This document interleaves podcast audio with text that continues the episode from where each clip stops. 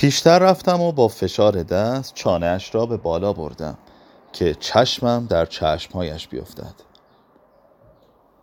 لبخند تحقیرآمیزی برای یک ثانیه لبهای بیگناهش را از هم گشود.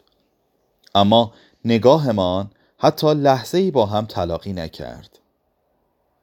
آن وقت دشنه را در قلبش فرو بردم و بیرون کشیدم. خون از سوراخی مورف فواره زد.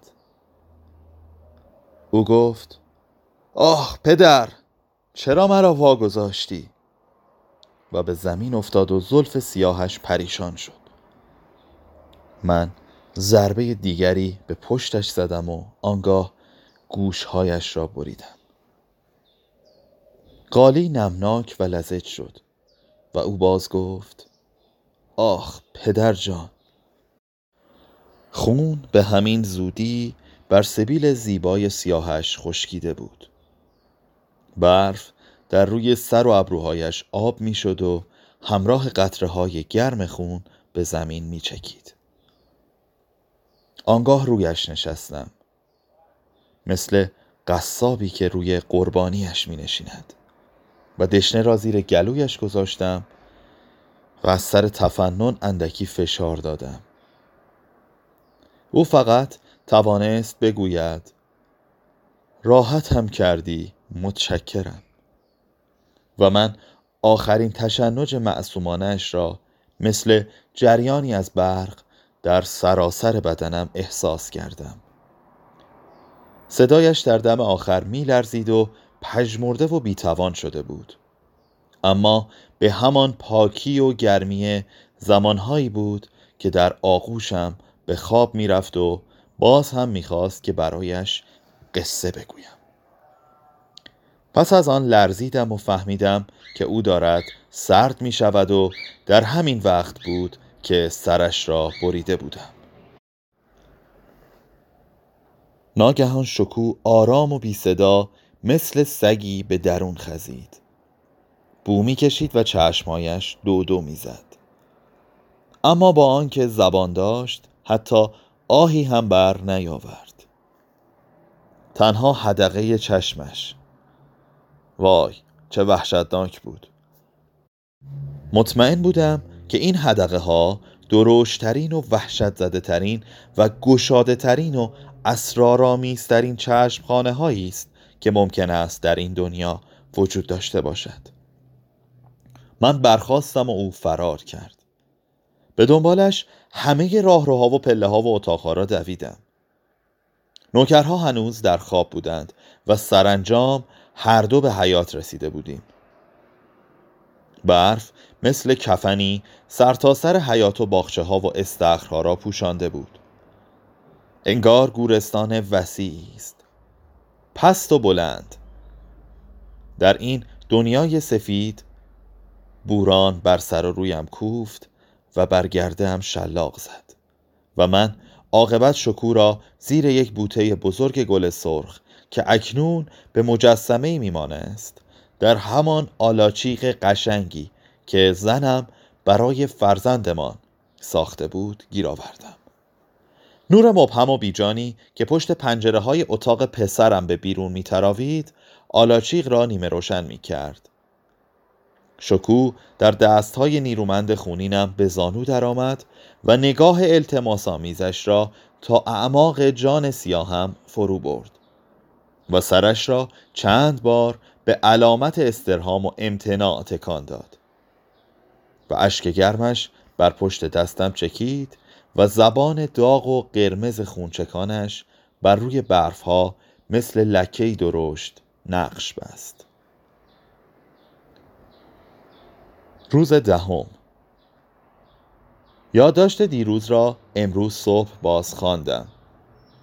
معلوم بود که در التهاب و استرابی خاص آن را نوشتم و نزدیک بود پارهاش کنم یا بسوزانمش اما بعد برای این خیالات بچگانه خندیدم راستی چرا؟ مگر قصد من جمله پردازی است و یا امیدوارم که روزی این نوشته را برای کسی بخوانم دیگر حوصله‌ام از همه چیز سر رفته است.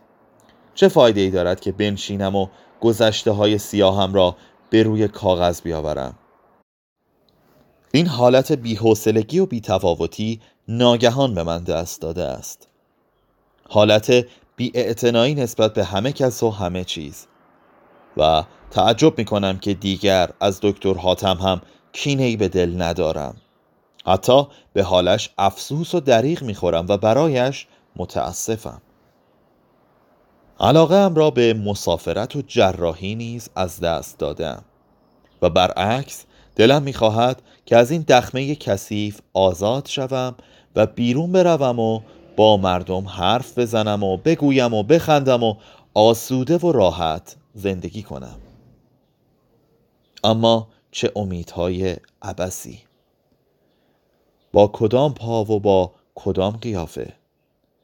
چگونه می توانم برگردم در حالی که پشت سرم همه پلها را خراب کردم و چطور ممکن است باز سر برآورم در حالی که با دست خود تیشه بر همه ریشه هایم زدم. دیشب خواب زیبایی دیدم که اکنون درست به یاد نمی آورم اما به دنبال آن بود که دکتر حاتم را بخشیدم بخشیدم؟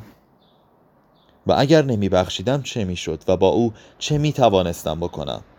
هیچ تصمیم گرفتم که لاعقل آخرین دستم را نگه دارم و به کمک آن بار دیگر به سوی زندگی و خورشید و فضای باز و هوای تازه بازگردم خیلی خوب چه وضع تأثیرانگیز و خنده آوری خواهیم داشت و چه تکیگاه سست و حقیری. به زندگی برگردم. و آن وقت فایدهش چیست؟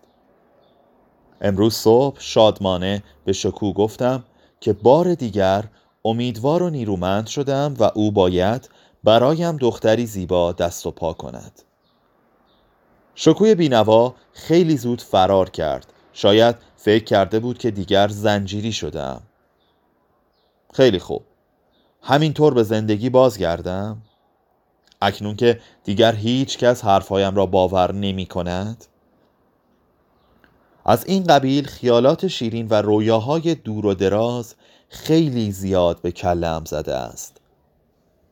مثلا دکتر حاتم را عفو می کنم و با او خداحافظ می گویم و رازمان را تا ابد مکتوم نگه می دارم. پس از آن با شکوی با وفا به خانه می رویم نعش پسرم را بعد از این سالهای دربدری و آوارگی و سرگردانی از تابوت بیرون می آورم و به خاک می سپارم و اعضای قطع شدم را از درون شیشه ها به پیش سگ ها می اندازم.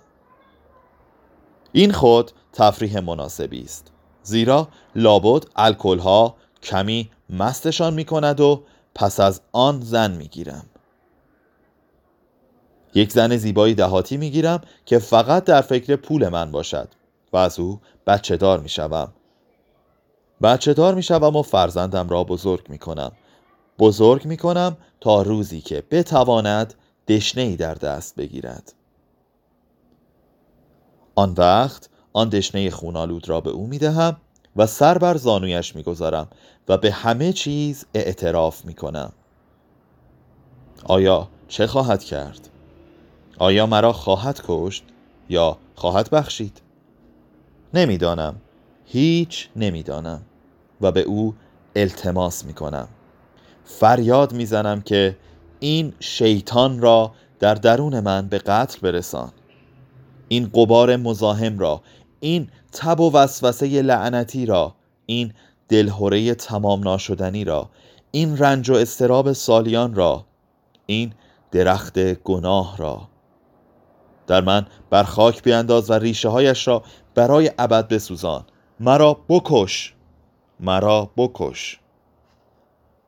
آه چه لحظه خوبی است.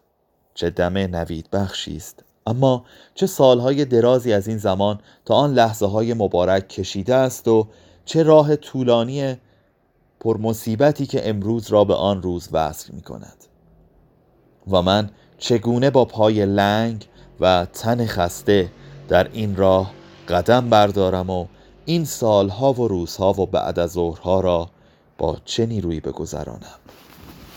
صفحه پنجاب و یک.